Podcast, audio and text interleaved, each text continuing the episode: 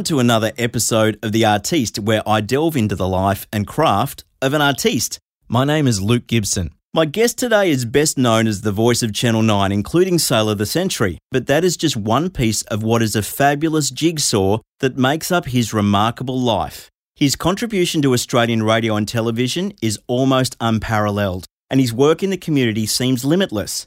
Welcome to the show, Order of Australia Medal recipient, my friend, my mentor, and my hero, Pete Smith. Luke, have, uh, are you sure you've uh, got the right guy in?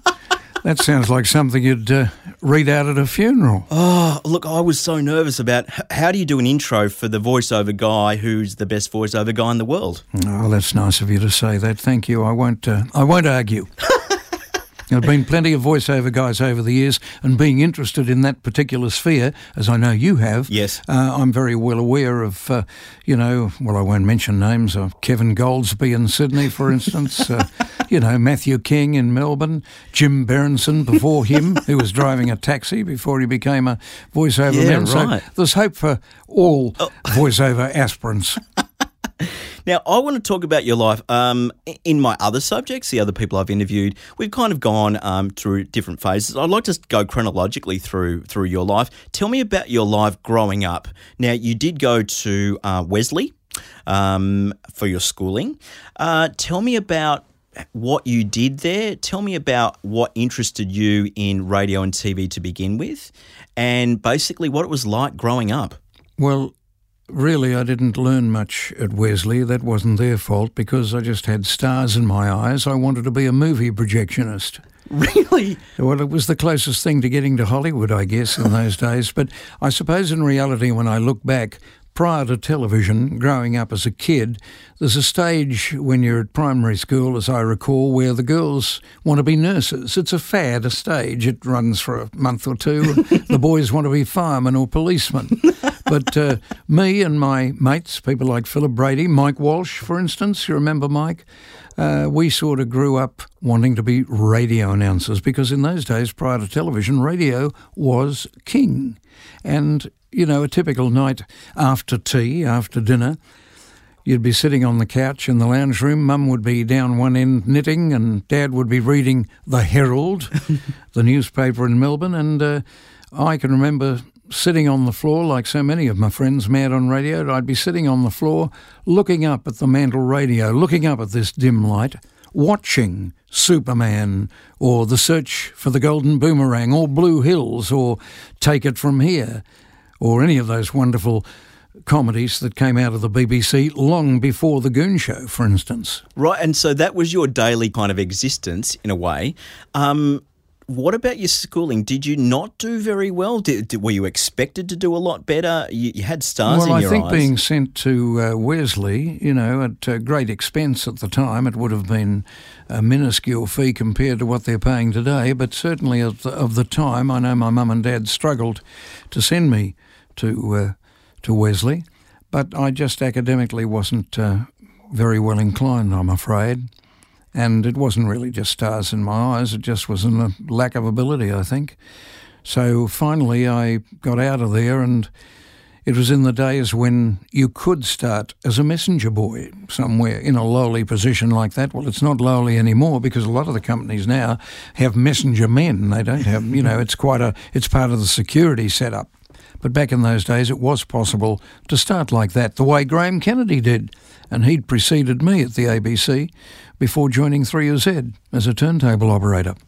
So, a messenger boy, what does that involve? You're taking a message from someone and messi- messages to uh, people within the office, Well, in outside the these, office? in these days of emails and, uh, you know, the high tech world that we live in, it seems incongruous. But back in those days, uh, the ABC, for instance, had studios at Broadcast House, the nerve centre of not only the home service of the ABC, but also Radio Australia.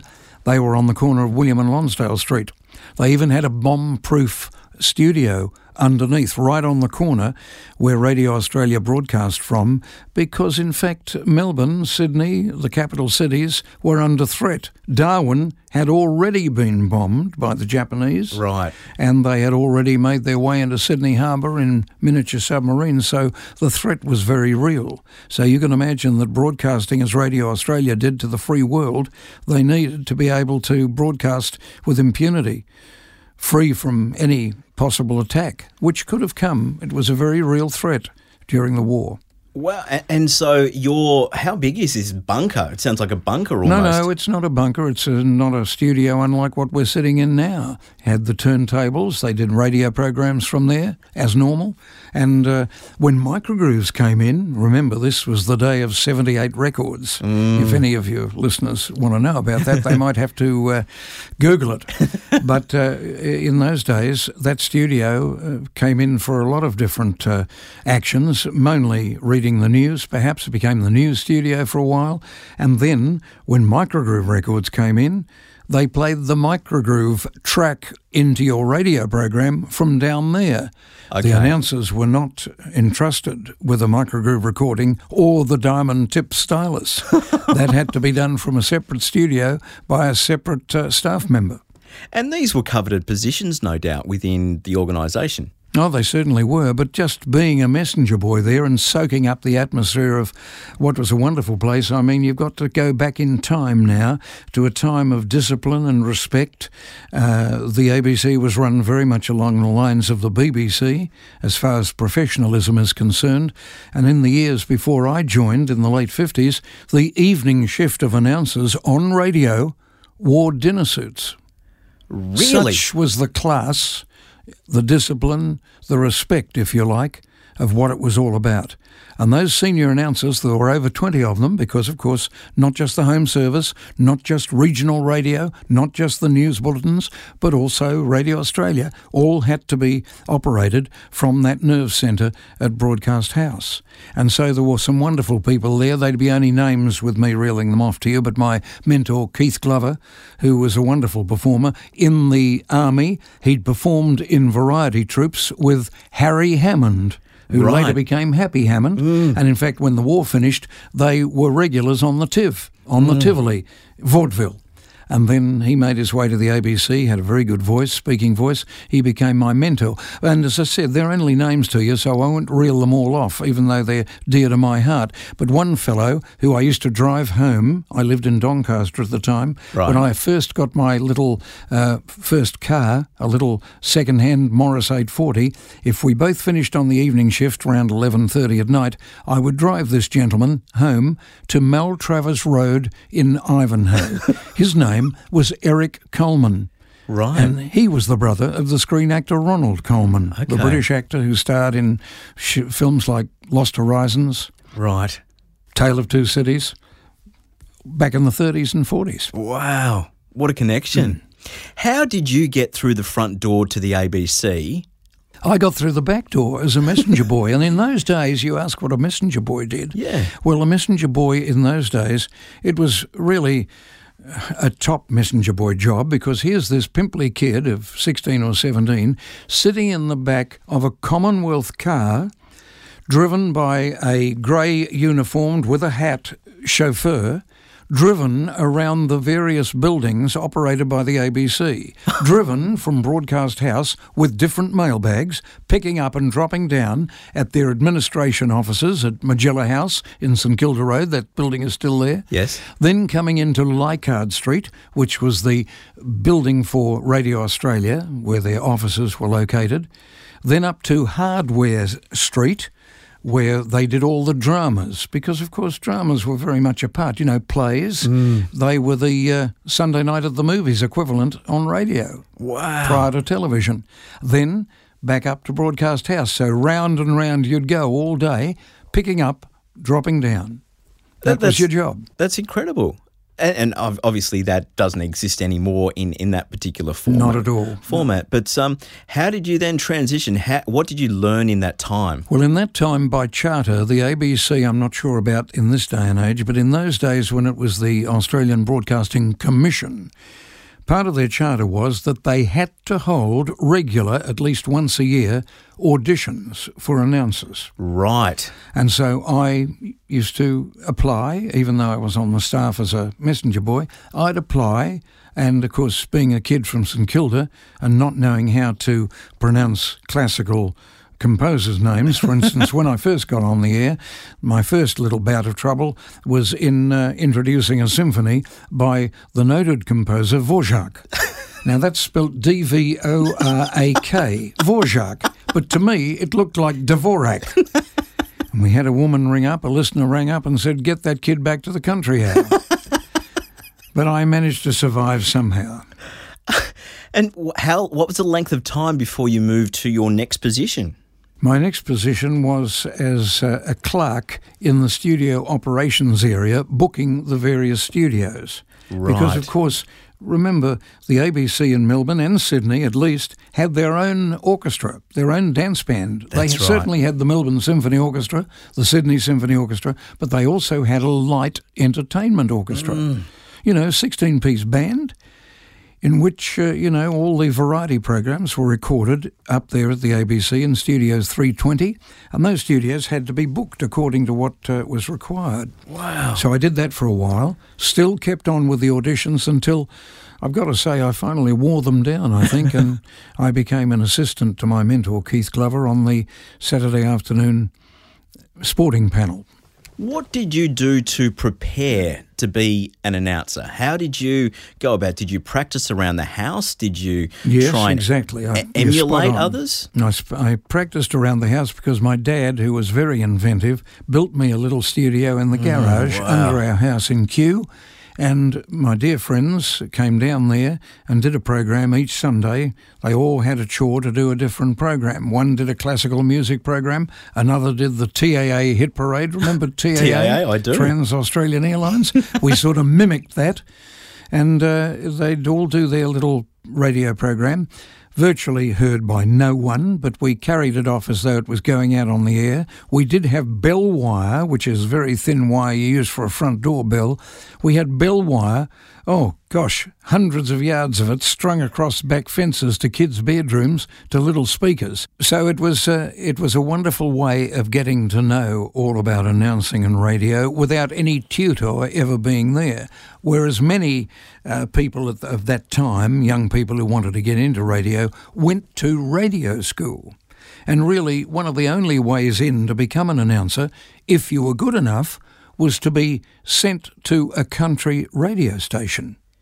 Now, today, it's not that easy. Even to be sent up to the back blocks of New South Wales somewhere, it's not that easy to do because of networking. That's the main villain, and that's the main barrier to young people starting off a radio career by cutting their teeth in a regional area. It's still possible to do it on television, of course. Many of the reporters who are prominent on the metropolitan stations now on TV cut their teeth at GLV Gippsland or BTV6 in Ballarat and regional stations. So it's it's a different era now, and the evolution must have been fascinating for you. But in the meantime, your assistant to your mentor, what are you doing as his assistant? Well, I was really there just to collect the uh, race results and the football results and hand them to him. But slowly, as time progressed, I was given an announcement or two to read. And so, uh, you know, that's how I sort of got my foot in the door. It sounds quaint now, but uh, that was the introduction to radio. And how exciting was it to tell your family that you were in this radio business? Well, I don't think I think they'd known that I was so keen on it. I don't think it really, really impressed them that much. And I remember my girlfriend, who was only fifteen, not quite sixteen at the time, when she told her parents that the boyfriend was coming around, and, and she said, "Oh, have a listen to 3AR. He's on the radio." They heard this voice, which they considered to be a grown-up man's voice. I was eighteen at the time, and uh, I think they were in fear and trepidation of you know who was going to come around. then they realised when I made the scene, it was just a callow youth. And was that an exciting time? Were you getting spine tingles knowing that your voice was going over the airwaves? I can't really think back to what a kid of 17 or 18 was thinking at the time. Uh, but I, I do know that when radio was on its own prior to television, as we said, radio was king. Um, if you were on radio in the days prior to my coming on the scene, it was a very big deal. If you had your photo in the Listener In or the Radio Times, it was very, very impressive. And so, growing up as kids, we idolised the Jack Davies, the Bob Dyers, the Norman Banks, the Norman Swains, the Kevin O'Gormans, the Jim Woody Woods. Uh, I mean, all these people are just names now, I know, to a younger audience, but we idolised them because they were established radio stars in the day when radio was in its heyday.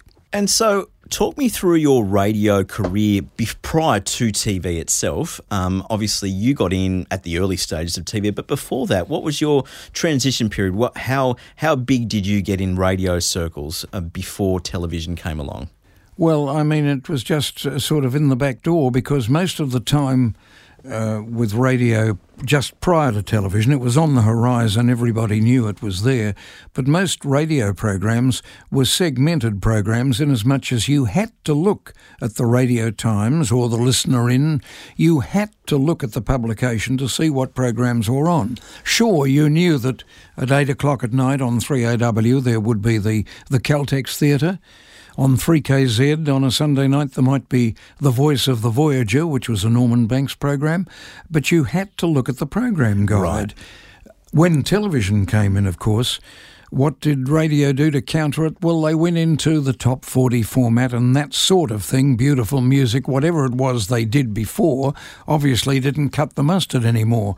The Caltex Theatre, the radio plays were really passe once television came in because television took over that role.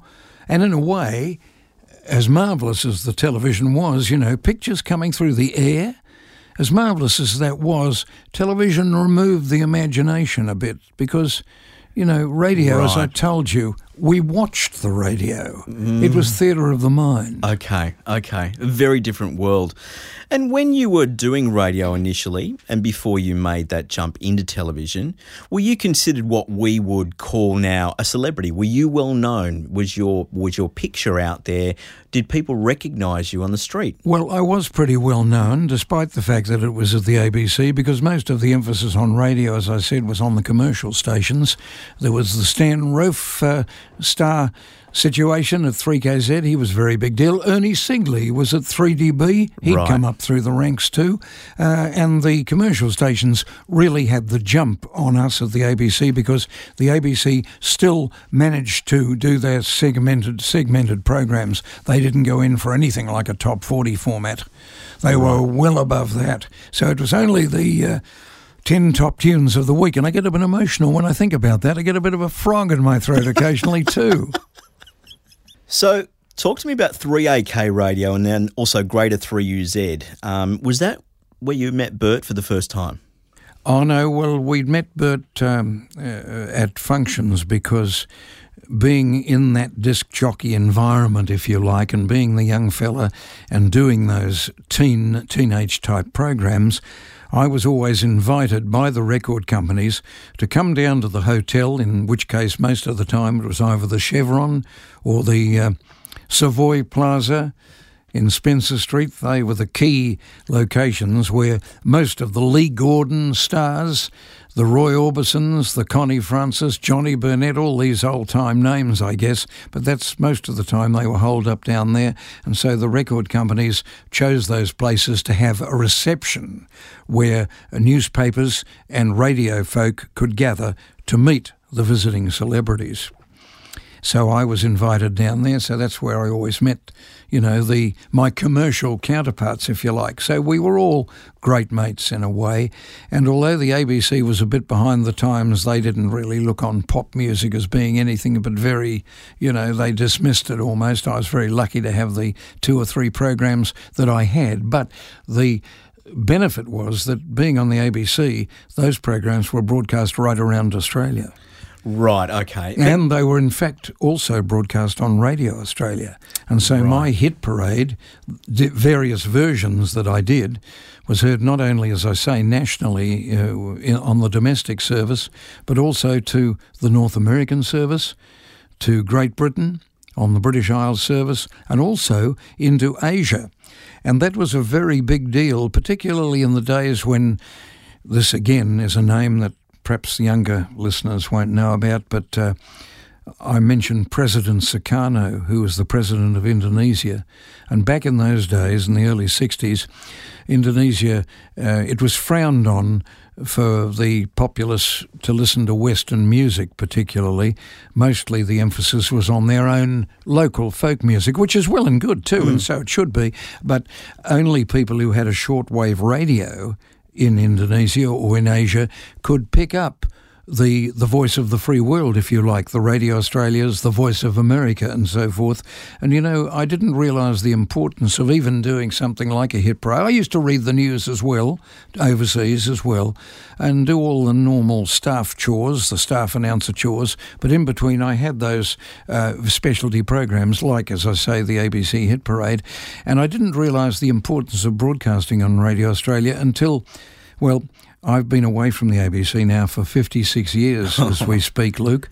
And about 20 years ago, I was walking down Bourke Street, and this young fellow of Asian descent, beaming, smiling, with his hand out, rushed out at me. I was walking down Bourke Street, and he said, "Oh, I'd just like to say hello." And he took me by surprise. I, he said, "Oh, I just want to say hello. You're Pete Smith, aren't you?" And I said, "Yeah." He said, uh, "Oh, he said, just want to say hello because when I was a little boy, my father had a shortwave radio in our village in Sarawak." And we used to listen to your hit parade. Wow. And I thought, gee, that's, I didn't realize the strength of the whole thing at the time, but you know, that was wonderful. And he said, I just want to shake your hands because, uh, your hand, because I'm now working at Radio Australia in Melbourne as an interpreter. Wow. And I thought that was marvellous. And of course, television and Television Australia, or whatever it's called now, was operated by the ABC and then by Channel 7 interests, I think. But it's sort of, television took a, a lot of the importance away. But it was such a, a wonderful voice. It sounds corny, of the free world, but really it was the voice of, uh, you know, Australia, America, you name it. It got into places where you couldn't possibly get, certainly on a domestic broadcasting service. So I didn't realise the importance of it. I certainly do now. And that instance, as long ago as it was, I'd already been away from the ABC for over 25 years. But for this kid, I say kid, this young fella to recognise me, obviously recognised me from being at Channel 9, but, you know, the connection was there. Well, so you're, you're well known internationally. How do you then get involved in TV? That was a whole new concept when it first began. Yes, it certainly was, and it was an exciting concept, really. I mean, uh, it sort of took a lot of the magic of radio away. Not for people like me, born and bred with a love of radio. I think you know, you never lose that love of the communication that radio brings, and that that this particular sort, brand new sort of uh, communication called a podcast also does. It never existed. And now here it is, something we could never, ever, in our wildest imaginations, have thought would be simply taken for granted these days.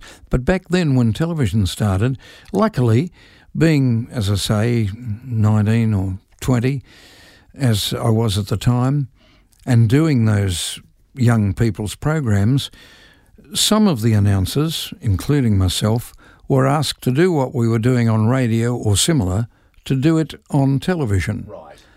And I had, I remember the manager came to me, called me into his office one day, and I said, "Hello, what's going on? You know, I'm being disciplined for something." He said, "Oh, Peter," he said, uh, "We want you to do your hit parade. You're doing it on Radio Australia and the Home Service. We want you to do it down at Ripponlea at Channel Two. I said, "Oh gosh."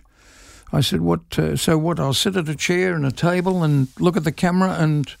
Introduce the 10 top tunes like I do now? He said, Yes. I said, Oh, that's terrific. But uh, hang on, what will we do while the record's playing? and he said, Oh, we're going to do it during the afternoon, Saturday afternoon uh, sports view down there. And uh, while the record's playing, we'll run the race results and the football results. And they had this machine called a credit crawl.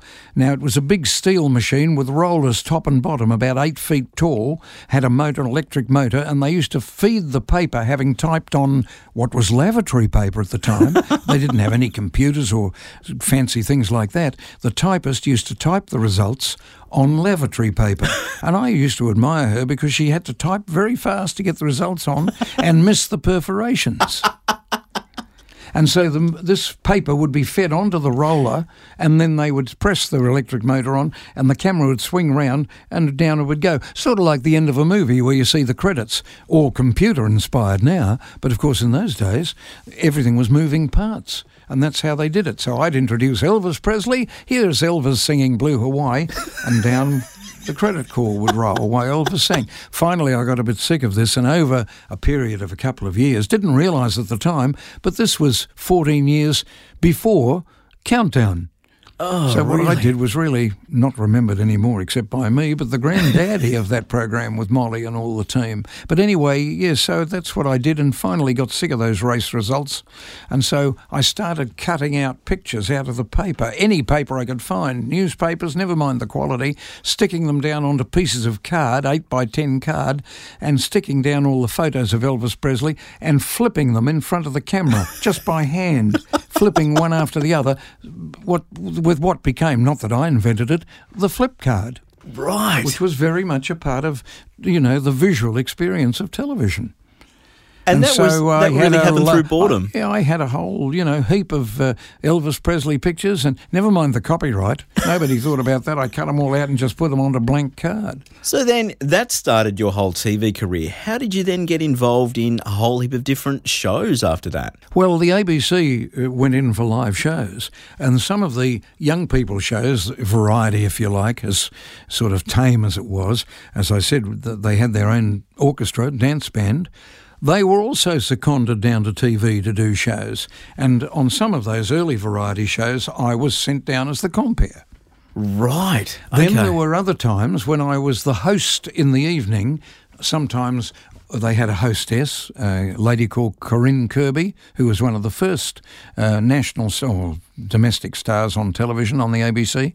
Jocelyn Terry was another one. They had these ladies in their lovely gowns sitting in front of the camera to provide a fill in between the imbalance of a half hour program that ran 25 minutes to fill in for three or four minutes to get to the time when the next program would start. Right. Otherwise, they'd all be out of whack.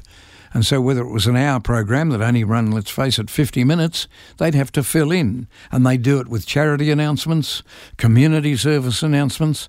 And I would fill in sometimes on the nights when those ladies had a night off. So I'd have to sit there and talk about the the local community affairs or some of the charity shows that were going on. And then when you ran out of steam on that, we went to what was a 35 millimetre black and white, black and white days, of course, Yeah. a black and white film on a loop tape of a water wheel or birds cackling in a tree.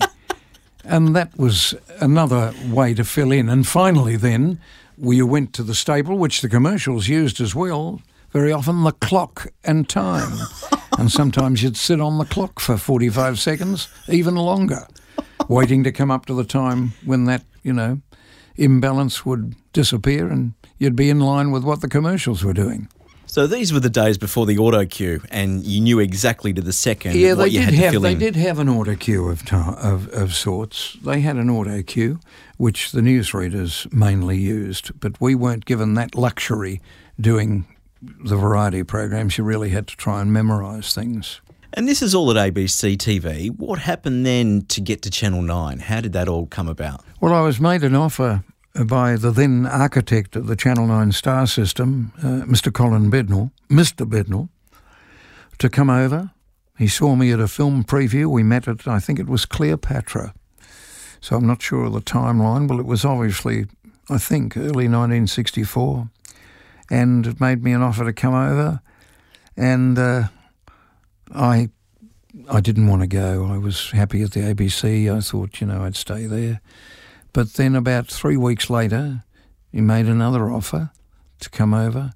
And I thought to myself, gee, if I don't have a go, the lure of five nights a week live variety that Graham Kennedy and the troupe had been doing was too much for a young fellow of 22 or so to bear.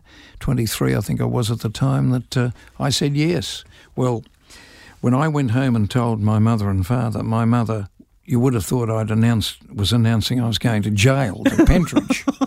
You've got a permanent position. It's a government position for life, you know, and all this because, of course, that was the days. Oh, you want to get into a bank? Yeah, you've got a job for life. Well, now you can't even find a bank. They're closing so many. So goodness knows what would have happened because those announcers, all that so-called announcing team, eventually disappeared from the ABC, and now they employ people. Well, you know, sometimes they're comedians. Sometimes they're known from other fields.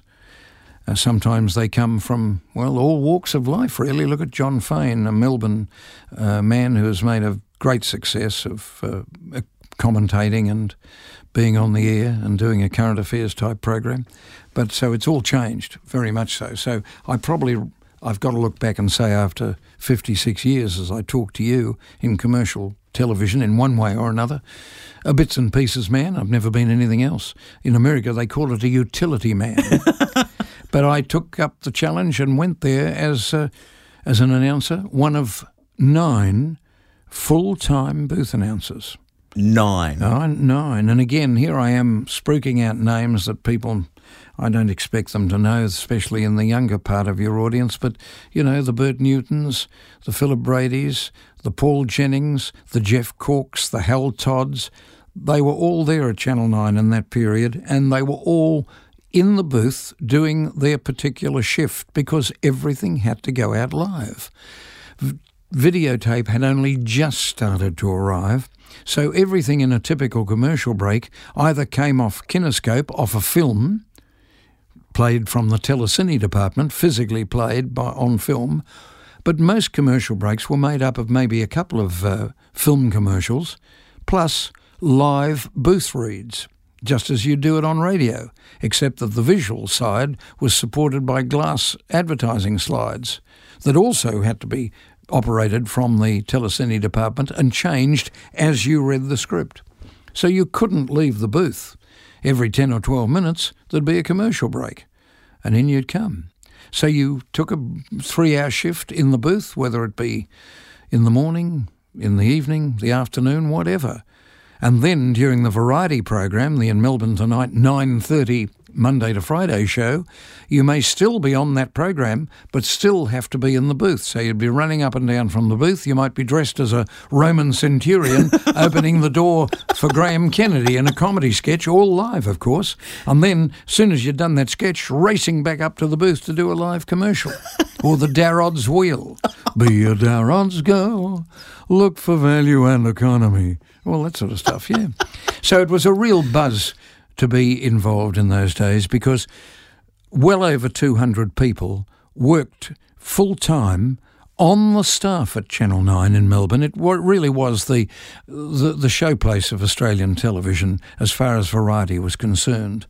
And when I went to the Richmond studios, the Fun Factory, as we affectionately called it, when I went there, Five nights a week live variety in 1964. Graham Kennedy was then doing four nights, Monday to Thursday, and the Friday night show was done by Noel Ferrier. Mm. Noel Ferrier and Mary Hardy and Fred Parslow and there I go again mentioning names, but they were big time at the time. And even Frank Thring. Mm. Frank Thring, who was a Melbourne actor who had made the big time into America at Metro, at MGM, in some of the biblical epics, he still found time to come down with his mates and appear in some of their comedy sketches. Which were mainly based on more uh, esoteric lines, if you like. That's probably not the right word, but they were they were vignettes from Private Lives by Noel Coward and little plays like that, whereas on Graham's show, they were more pie in the face type comedy right. sketches with wonderful Joff Ellen and Rosie Sturgess and Johnny Ladd and those wonderful performers. And most of those comedy sketches had their beginnings at the Tivoli in mm, vaudeville. Okay. And of course, television, in its way, became so popular that it cut out that. Uh, that sort of entertainment. It killed off the Tivoli and the Theatre Royal and places yes. like that. And finally, uh, after a few years, Nine invited Roy Rene, Mo McCackie's chief comedy writer, Freddie Parsons, who was a lovely man, to come over and write gags for Graham Kennedy. Right. Which he did, and unwittingly brought with him all those sketches from many, many years, those comedy sketches that were done on the Tivoli. And of course, let's face it, they were revamped and moved around a bit, and Graham Kennedy made them his own. And how much of an eye opener was moving from the ABC um, television um, studios to Channel 9? It would have been a, a, totally different environment or culture. It was totally different environment, but one of the things that set the scene for me going over there was not just the Channel 9 operation, but able to continue my radio interests in as much as the station owned a radio station called 3AK. Right. 3AK, prior to the days being owned by Channel 9, was owned by the Max Furnishing Company and operated from a studio in Grey Street, St Kilda, just round the corner from Fitzroy Street. And they were on a limited license because they were on the same frequency as a station in Bathurst. I think it was 2BH Bathurst in uh, New South Wales. And because Bathurst had the jump on 3AK, 3AK was an all night station. Right. And could only start up once the Bathurst station closed down. Most radio stations closed down for the night. Okay. Late at night. This was before 24 hour broadcasting. Well, when Channel 9 took it over, 3AK, we still had to close down, and uh, that was fine, but it gave me an opportunity to do what I did at the ABC, but as a good guy. This was the era when all the announcers at 3AK were called good guys. It was an American concept. Okay. It was also done by 2SM in Sydney, and Mike Walsh was a good guy up there for a time when he began before getting into television. So we had the opportunity, I had the opportunity to not only do my television, but on a Saturday afternoon, I'd be able to do my uh, my little bit on 3AK and I called it the Penthouse Party. and I pretended that uh, it was just a party going on in the penthouse at Channel 9 when in fact there were no penthouses in the middle of Richmond at all. but we had a looped uh, cartridge in that time. Cartridge had come in, that was a big deal. And on the cartridge, we had a loop cartridge with the party noise in the background. which on one particular Saturday afternoon I forgot to turn off while the news was on. and the manager, Gary Day at the time, rang up and said, "Get that, get that party off." I'd forgotten to turn the fader down on the loop tape, which we had running endlessly during the day. So you had what is uh, would be considered the dream gig. You had a, a foot in TV and a foot in radio. Yes, it was great for a time, and then when the Good Guy era finished, they changed the format to beautiful music, which was well remembered at the time. I think 3MP took it over later, but it was a 3AK uh, concept as well too there, and I'm not sure which came first, but they also changed the good guy thing to where no wrinklies fly.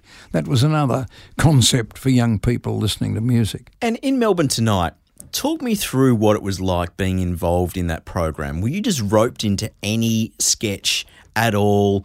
Uh, was it all um, ad libbed when you were on there? How did it work? Well, most of the, the program was ad libbed, and of course, the masters of the ad lib, Graham Kennedy, Bert Newton, and although they had scripts for their commercials, they really they were at the top of the tree and they really stuck to the commercials.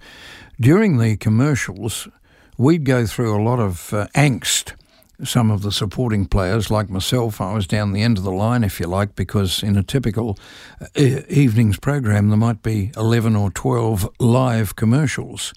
And this was, if you don't mind, back in the days when the program was open ended. If Graham Kennedy was in a mad mood, uh, sometimes the commercials could go on and on and on. And that was okay for Graham. Many's a time they had what we called, rather rudely, idiot sheets which were big pieces of cardboard which the floor manager would hold up with key points, sometimes the full script of the commercials. Graham and Bert had the lion's share of commercials, sometimes three or four or even more. People like myself uh, might only have one commercial to do. And the first thing that happened each day prior to the first production thing that happened was a 3:30 commercial rehearsal in the empty studio down there at Channel 9. Empty, I say, except for advertising agency representatives who came in from their glass towers in St Kilda Road, sat in, watched Graham, watched Bert, watched Rosemary Margan or Judy Ann Stewart or Peter Smith doing the commercial in rehearsal to make sure that they got the right camera shots on the product and that the script was followed according to Hoyle. Of course, it had nothing to do particularly with Graham and Bert and so forth.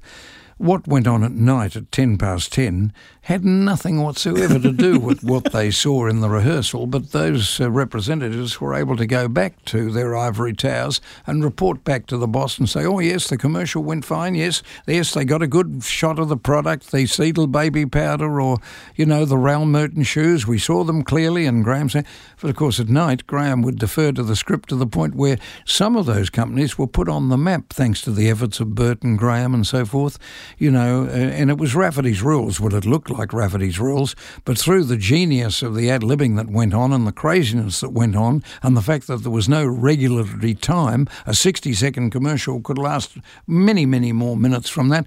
But uh, Merton shoes were put on the map with Graham emphasising the fact that if they're Ralph Merton, they're hurting.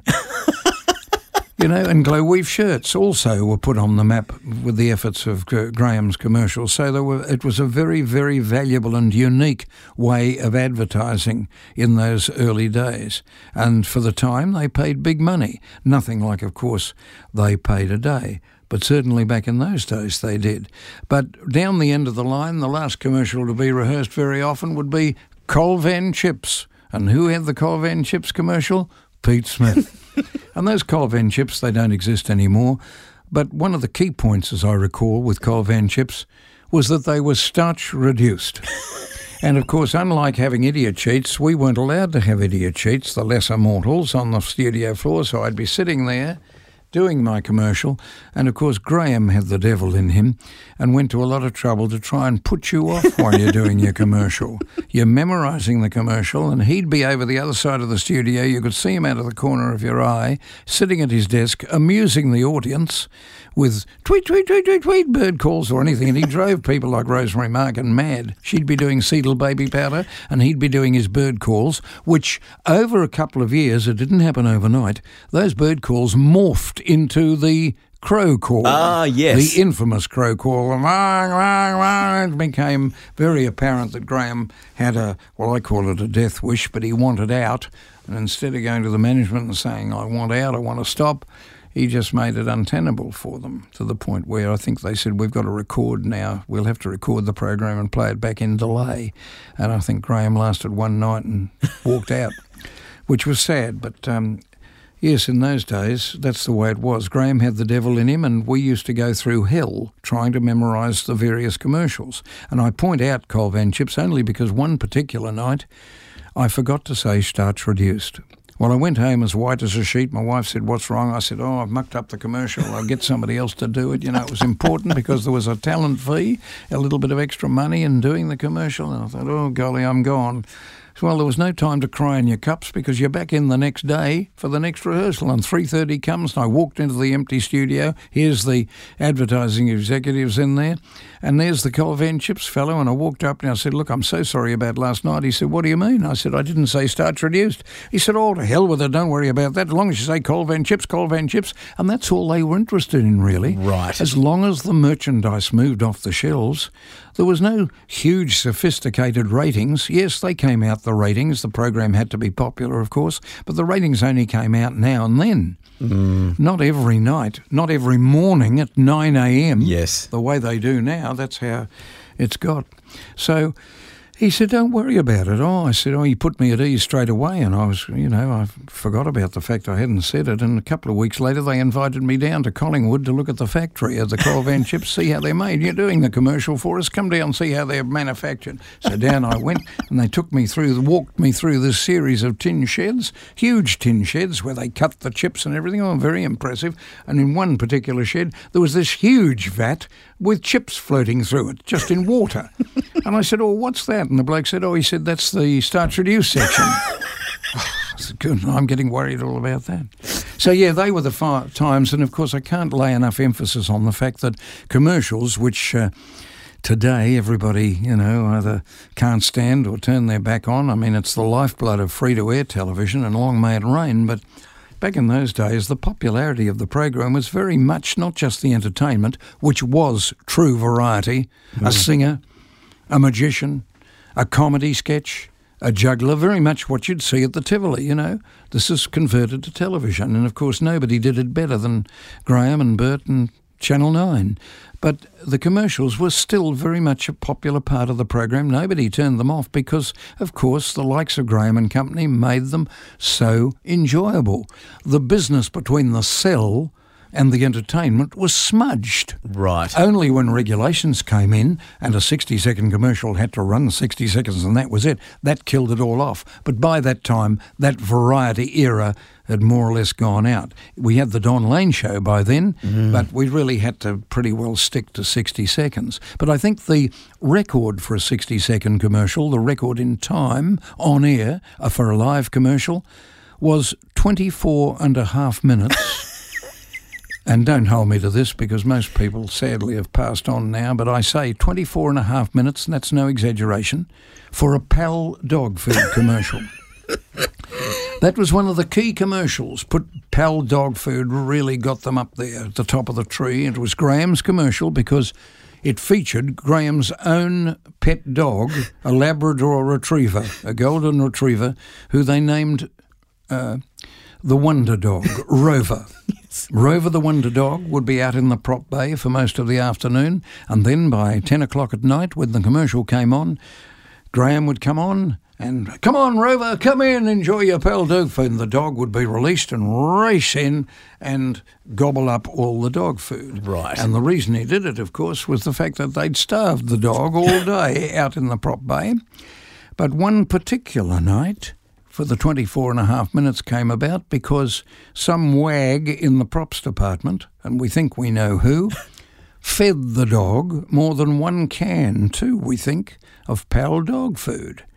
So when Graham, as he'd always done, oh, come on, Rover, come and get your dog food, in came Rover, but only ambled in, couldn't have cared less, turned up its nose at the dog food and wandered around and would not eat the dog food. And Graham is on camera live selling the commercial, which has been so popular for years, and the dog won't have anything to do with it.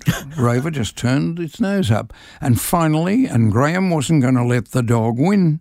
But finally, after 24 and a half minutes of begging the dog, getting down on his hands and knees and begging the dog to have the dog food, nope, the dog finally won. It ambled off the set, over to a camera pedestal, cocked its leg, and we had to cut quickly to a commercial break. The dog won. 24 and a half minutes. These are amazing times that you talk of. Now, did you have any realization or concept of what you were creating with television history back then? No, not really. We were just doing the job.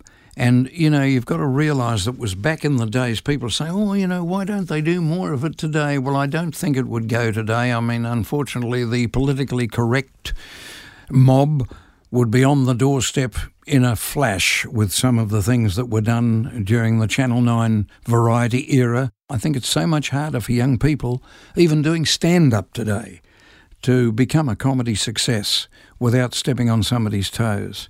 It ain't easy anymore. So we really had it on our own in those days. It, as I say, timing is everything, and it was a joyful time to be involved because, in fact, whether you were just a supporting player, as I've always been, or whether you were in the spotlight as Don Lane or, as I say, Bert or Graham, the public recognised you as being part of that family of entertainment. Right. And you were recognised and you were looked on along the same level, if you like, same lines as, as the big stars. Most people of my generation um, grew up with your voice listening to Sale of the Century. Uh, and watching You that- mean sale of the century, don't you? That's You what I'm after. 21 years, yeah, 21 years we drove people mad. Well, that, well, I say that, but we didn't drive people mad, really. As you say, people, 7 o'clock at night, it was a staple, a very successful time when Tony Barber took the helm. The program, Tony had already done Temptation, which was a very popular show on Channel 7. He'd already done The Great Temptation and other hybrids of that same format, so he knew the Sale of the Century format backwards. So there was no one else who could have done that program until Tony finally gave it up after 10 years. And Glen Ridge, hmm. different as chalk and cheese to Yes. Tony, Glen Ridge took it over successfully and took it into the 21 year mark, which was quite amazing. But the business of saying sale of the century came about not as, as, as an affectation, because I'm not really much of a shouter. I don't think I, I haven't got very much of a strong voice. But when the program was being conceived, I knew because I was by that time the only announcer at Channel 9 in Melbourne. They'd started, you know, with videotape. It, had- they'd started to push the live aspect out, and most voiceover announcements were recorded, except for in the live shows like the Don Lane show. Right. So it left, I was the last man standing, really. Many had passed on, some had gone on to other things, and I was the last one. And I knew, being the staff announcer, that they were coming up with this new quiz program, but I didn't know the name or anything. And I noticed in my travels from my studio back to my office, which were different parts of the building, I noticed every time I'd go up and down the corridor, as I did a lot, I'd type some announcements. I had to create the announcements myself. I'd go up and record some, go back and type some more, go up, and I'd noticed that in the in the foyer area there was a succession of voiceover announcers, people I recognised. They wouldn't be names to anybody, but I recognised them as being professional voiceover men. And they were all, every time I go past, there'd be a different one sitting on the couch. And I thought to myself, hello, this is the end of me. You know how on television they don't tell you till you're the last to know that you've been replaced. And in one particular journey up the corridor, I bumped into Gary Meadows, a wonderful performer. Dear Gary Meadows, he was a lovely man. He was the first uh, host of The Price is Right, long before, you know, Larry took it on and some of the other manifestations of the program. And uh, by that stage, when we were starting to do this new quiz program on Channel 9, uh, Gary had become a producer for the Grundy organisation, which would be very close to your area of experience as far as production is Yes. concerned. And I don't know whether you remember meeting Gary, but at that time, yes, Gary was the first producer. During that period, I bumped into him and he was about to produce this new show. And I said, Oh, Gary, I, excuse me, but I notice, you know, what's with all these voiceover guys? Thinking he'd say, Oh, you know, I'd, or be, he'd get, I'd put him on the spot.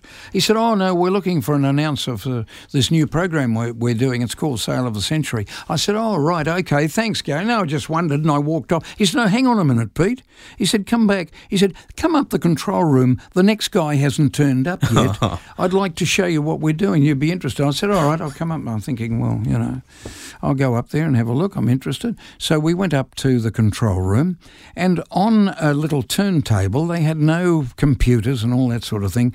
They'd created this, uh, you know, uh, opening title, if you like, Yes. simply on a little turntable that turned round and showed the the dollar sign, the S for sale, sale of the century on a piece of cardboard, and they had it on us, and it took a moment to turn round into full view. It was side on, so he said, "Look, uh, here's the script." He said, "Just to show you what you're doing. When the red light comes on, you're in the booth. Just say, you know," and all it said was, "Welcome to the world's richest quiz, sale of the century." So when the red light comes on, so the videotape started up, this pre-recorded little bit, and it turned and to reveal Sale of the Century. And I said, Welcome to the world's richest quest. But it hadn't completely revealed itself front on. So I, I said, Oh, just a minute. I said, Tony, it's, there's not much to say in this opening. Uh, just give it to me once again. So he said, Righto. So red light comes on. I said, Welcome to the world's richest quest. And the thing still hadn't come into full view. So I delayed my voice while the thing was being delayed visually by saying, Sale, and round it came, Sale of the Century. well, within 10 seconds, Gary had burst in the door of the booth and said, That's it. That's exactly what we want. Will you do it? so the, the beach house down at Portsea uh, came in handy. So that's how it all started. What was your highlight on that show? Oh, I think just being a part of that, that the success of the show, uh, meeting so many wonderful people that came through there over the years. They went into their celebrity specials, which were truly celebrity specials in those days as well. Uh, much of my work wasn't even on camera or on air. Much of my work during those recordings, they used to do f- five shows in a day. And in between those shows, we had a very uh, captured audience, if you like, in the studios at Channel 9 in Richmond. We had to keep them amove, uh, amused. We couldn't let them just sit there while Tony Barber went and changed into his Tuesday night close. um, so I was there amusing the audience, and it was a lot of fun to do. It was sort of rather in the background, but nevertheless pretty important to keep that audience primed, as they do now with people uh, at the Docklands for Channel 9 with shows like the. Uh, you know, the hot seat, the millionaire hot yes. seat, and so forth. They do about six shows a day there. I think at least. So you know, it's sort of churning them out. But they, the audience is, they respect the audience very much and what their worth is, and they are worth a lot. Without an audience, you haven't got a show, so you need that reaction. So they keep them amused down there in a right royal style, if I may say. Now, I'll digress for a moment. I met you for the first time um, in late 1996. I'd just moved down from Sydney um, at the start of that year, uh, and I'd done a, uh, a voiceover and um, TV presentation course at the Max Rowley Media Academy. Yes, Max Rowley was very well respected voiceover man, wasn't he? And I think Sydney based, if you. Definitely, yes, yeah, that's Sydney exactly based. right. He was a very well known voice and very much respected too, as I recall. We were at the Sunset Boulevard opening night party. I'd kind of talked my way in there somehow, uh, and I saw you across a crowded room and I yelled out, Legend! You are an absolute legend. And I walked over to you and I introduced myself to you. And you were very gracious. I met your wife and we talked for a little while. And then after that, I wrote you a, a four page letter handwritten golly, letter. I do remember that. Yes, you went to a lot of trouble to do that, and I was very taken with it. You can call it ego if you like, but how nice to get something like that from you. And I think really that uh, while it's this is not a sort of pat on the back type uh, interview you're doing now, but really, I think that's been the reason you have uh, endured because you really care about the business and you're not just in it for a quick, uh, you know, for a quick result. Well, and, and that's interesting you say that because, uh, again, this goes the other way. You, um, probably within a couple of days of receiving that letter, you gave me a phone call. You, you rang me and you basically said, anything that I can do to help because I was asking for your advice about how to get into voiceovers. Which wasn't easy to get into then, and I'm sure is not now. There's a certain group of people who do voiceovers, and I wouldn't for instance, like to be trying to get in today because it really is not just, it's wrong to say it's a closed shop, but it's not easy to do because there are a lot of good performers out there. Oh, definitely. And, and look, it was tough, but I somehow, within the couple of years after that, the, the great thing was you you said, look, whatever I can do to help um, to move you forward. Um, you offered me to come into Sale of the Century. I, I, would watch, you know, you you record and see what you were doing. I remember that. Yeah. Yeah. I would visit you at the Channel 9 cafeteria at Bendigo Street, Richmond. The Dolly Inn, as it was called. dolly Inn being a, a phrase used for when the camera actually physically yes. moves in on something instead of just zooming in. Yeah. That's right. And you were very, um, very helpful. Um, you would ring me up occasionally, I'd ring you up, and you became a mentor of sorts. But one day you said, Oh, by the way, you also at the same time, you you I think you got bored calling me Luke, and um, somehow you'd made up a new name for me. So I would go into your office, and there'd be my name, Luke, and my mobile number, and then somehow you just, and I think this is part of you know the whole vaudeville thing. You'd start calling me Greg, uh, which I found Yes, highly, I remember that, and you know that's got to be some absolutely. But I can't think why you always have been Greg to me, Luke. You know, in another life. But my, Don't ask me how I got onto that. no, I, I don't know It Might why. be something to do with being age related, and more so now than ever. but uh, not But only anyway, Harry, it's been nice talking to you. the icing on the cake for me, and this is where it all started, is one day you said to me, you got bored not only calling me Greg, but you made up an, an occupation for me. You said, Now, Greg, you're a courier, aren't you? Is that what you're doing for work? And I'd never been a courier. I had no aspirations to be a courier. But I said, No, I'm, I'm doing this. I'm just working backstage in theatre. And he said, Look, there's this is what you said. You said there's an opening or there's a position available as a copywriter on Sale of the Century. Um, here's the person's contact details. Get in touch. I had no experience in that area, but I sent them my details, and it was Karen Green at Grundy's. Yep. And now um, you were great to do that. I got an interview. Nothing came of it. They said, We'll call you if something comes up. Three months later, I walk in the door, and Michael White, who was the head of Light Entertainment um, at the time, um, he shook my hand and he said, Sit down. And he goes, Karen likes you, therefore I like you.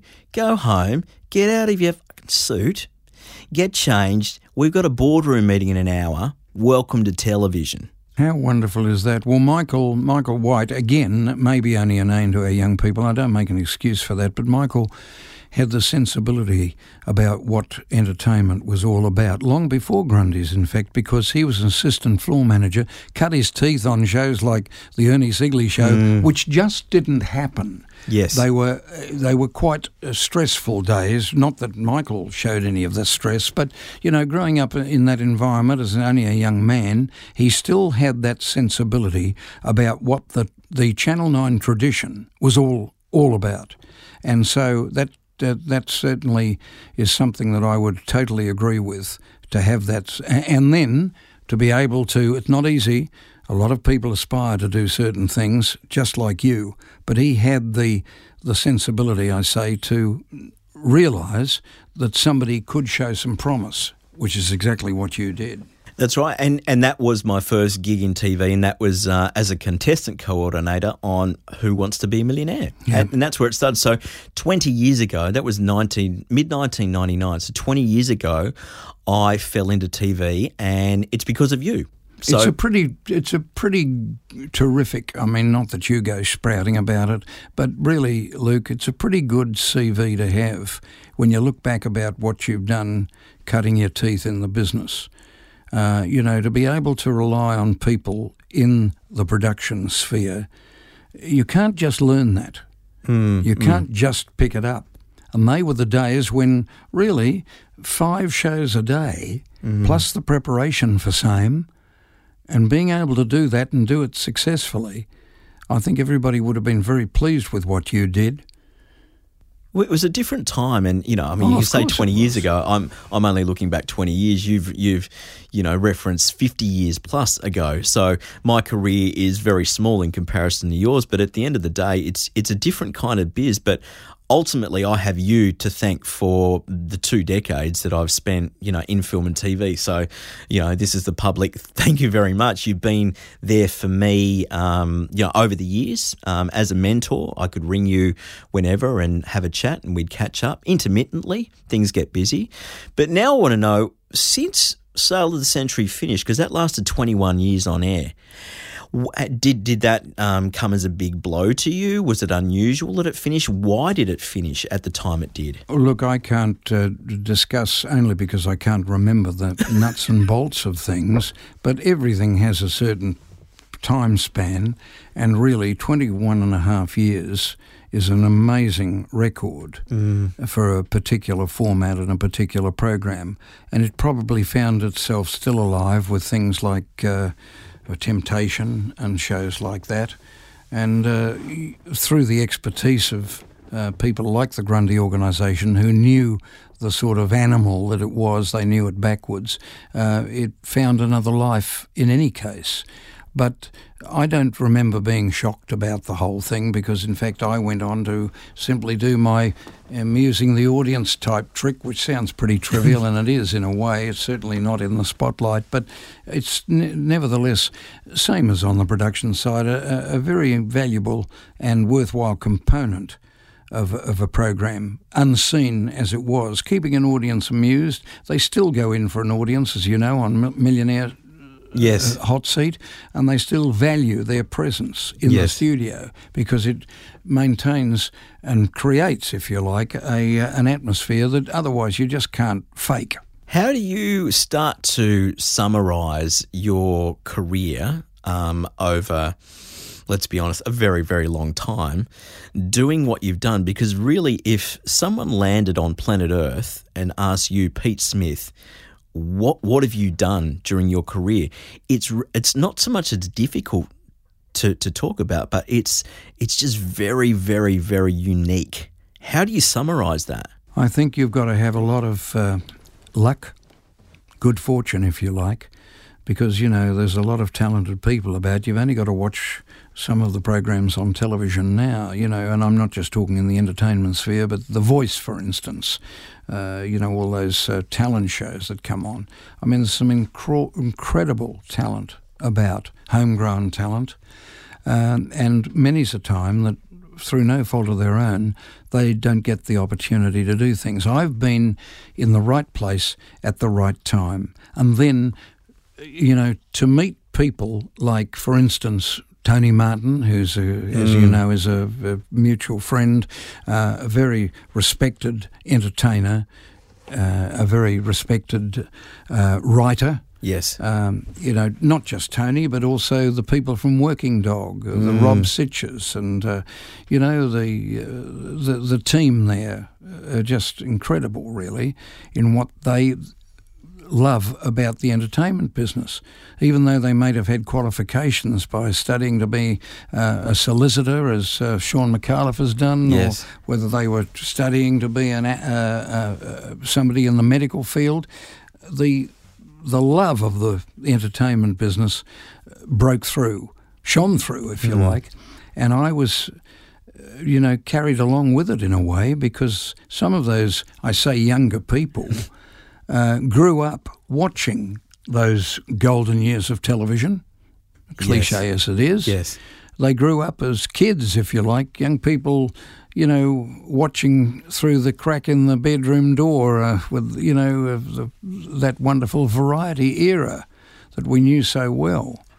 And uh, they remembered me, for some reason, being uh, a small part of that. Yes. And so they wanted me to be involved with them. Great. Which was just the most amazing thing to be involved in uh, The Late Show, for instance. Yes. Even being, and you know, I was very, very, very lucky indeed to be uh, on the Channel 9 staff and yet being allowed to go, it was unheard of, to go down to Channel 2 and be a part of The Late Show Yes. in a very small way, if you like, but in a very memorable way because they were so creative Yeah. with things like Dude Looks Like a Lady, which I did. You know, they had that mixed up segment where, That's right. you know, they wanted, uh, you know, Aerosmith to Yes. be on the show and. Uh, Mick uh, Molloy said, "Oh, I'm sorry. Oh, you wanted Mick. Uh, you want you wanted Aero Aerosmith. I thought you wanted Pete Smith. You know, and, you know, crazy things that went on then with even the the you know a former premier of Victoria, who even was seconded to be a part of the show. You know, it was just amazing, just wonderful. And then even Tony and Mick, when they were doing the drive show on uh, Fox Yes. on a national basis, Martin Molloy, yes. there was nobody bigger than Martin Molloy when they were doing that show, and uh, they had me come in and do some of my bits and pieces. And even today, as I say, when you come to the present time, um, that very gifted man uh, doing his uh, Shaun Micallef doing his uh, shtick, it's it's never been bettered. And tell me, uh, moving away from the entertainment industry, what about not only the longevity of your career, but the genes in your family? Your dad is how old? Oh, my dad's 104 as we record, yeah, and still got his marbles and still quite active. But uh, he plays golf. Well, he has played golf up until the present time. He's now just turned 104, and his eyesight's going on him, which is a bit sad. But he still maintains the. It's, it's the most annoying game of all time, most frustrating game, and yet he maintains his love of it, and uh, that's what's kept him alive for sure. What is the secret? To have an though? interest. To have an interest. Oh, absolutely, to have an interest. There's no doubt about it. He's lived and breathed golf all his life. He's been uh, uh, f- for over 80 years at the same golf club, so you can imagine, you know, wow. and he still goes twice a week. May not be playing golf, but he's telling everybody else how to play. Now, tell me, what does the future hold for you? And maybe you can incorporate. You are very active in um, Australia Day and, and all that that embodies. Tell me about your involvement there and, and what you do and what you continue to do uh, for that each year. Well, I, am an Australia Day ambassador, which is an initiative of the Premier's Department in Victoria. I think Ken, uh, I think uh, Jeff Kennett yes. started the, the ball rolling to uh, not take the emphasis away from the, the main city, Melbourne, but uh, to allow people who may be known in the community to go out into uh, you know com- into regional areas, for mm, instance, mm. and uh, become an ambassador for uh, the Australia Day. Yes, and uh, so uh, sometimes uh, we have the privilege as an Australia Day ambassador. I think there are over hundred ambassadors now, believe it or not. Wow! But we have the privilege to take part in in whatever they call now citizenship ceremonies, right, or whatever, or the raising of the flag, or whatever. And we don't go out as a, an ambassador to tell people in uh, country areas, for instance, how to celebrate Australia Day. Mm. I reckon they'd play us on a break. but we've made very welcome, and it's a privilege to do that. That's just one little string to uh, my bow, I suppose. And what's your still your involvement still at Channel Nine? Well, it's to do with um, uh, mainly to do with uh, the community affairs. If you've ever had an affair, Luke, in the community, it's endless and quite tiring. But really, I do a lot of talks for uh, Rotary and Probus clubs and that sort of thing, uh, and spread the word about what we've been talking about today. And uh, most people who are in somewhere in my age group, and I'll be 80 in another month. Wow. Um, but, uh, you know, people who are retired now and remember when there wasn't that blinking eye in the corner of the lounge room prior to television enjoy some of the old uh, stories that I, uh, I talk about. I was a child of the Saturday matinee. That was the window on the world for young people who went to the Saturday matinee at the local cinema uh, prior to television. Now, I'm going to put you on the spot. I remember growing up, and I was quite young, a, um, a guy with a goatee called Cary. Now, he was a big champion on Sale of the Century. Can I put you in the headspace of him playing for the whole um, prize um, and put you in uh, the studio on that day that he was playing for everything and give me the voiceover as the intro for that. Welcome to the world's richest quiz and playing tonight for $100,000. It's Cary Young. Now, I don't know that we got to the heights of $100,000, but this is ballyhoo. This is a bit, you know, this is uh, part of the the excitement of the show where you uh, emphasise and uh, do a few things that you shouldn't do. But th- it was that sort of feel to it uh, we were so, uh, you know, uh, second nature about the whole program because it went on, as you know, five nights a week and all that sort of thing. But then when somebody like Cary Young came along, he uh, he changed the whole sequence of events because he was such a terrific um, contestant, a very successful contestant, and of course made the show his own own, really, and became the writer of questions himself, which was a wonderful way of transition from being a contestant to uh, be a part of the program, and it lasted for a long time. Again, he was there at the right time, but he certainly was a very unique fellow, well remembered for sure very much so. Fantastic. Now, just before we go, what advice do you have for people who um, uh, are starting out, who want to break into the industry, regardless of age, if they've just finished school, if they're in their 30s, 40s, wanting to break out in any kind of area in film and TV or the entertainment industry as a whole? What advice can you offer them? I think it's the advice that I would say the same thing to you when I said all those years ago have some sort of backup, have some sort of training behind yourself so that you've got something up the track that you can rely back on or fall back on when things might go belly up. Really, the entertainment field is a very, very difficult pursuit. You might get yourself to be at the top of the tree and that's fantastic. But when the curtain finally comes down, you've got to have something else to back up. There are a lot of people in Actors Equity who uh, are members of Actors Equity but haven't got a job. Mm. And there's, uh, you know, that story is legion. It's the hardest pursuit of all time to become a star. And to follow your dream is something that you've just got to persevere because perseverance is something you get knocked back down, you keep coming back up. Now, you, you were accepted after three months of putting in a sort of an approach, mm. and you were lucky very, in a way. Very. You were very fortunate. Sometimes that never happens. And so, if you're going to follow your dream, perseverance is key. Now, what's your backup if your showbiz career doesn't work out? I'm going to retire gracefully and try and hit a tiny little white ball that's stationary but is very impossible to hit correctly. I find it very difficult indeed. Golf, the most fr- frustrating game of all time. I left it a bit late to do, but I'm happy. I'm happy.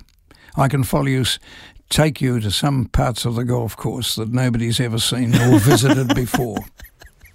I think that's a talent.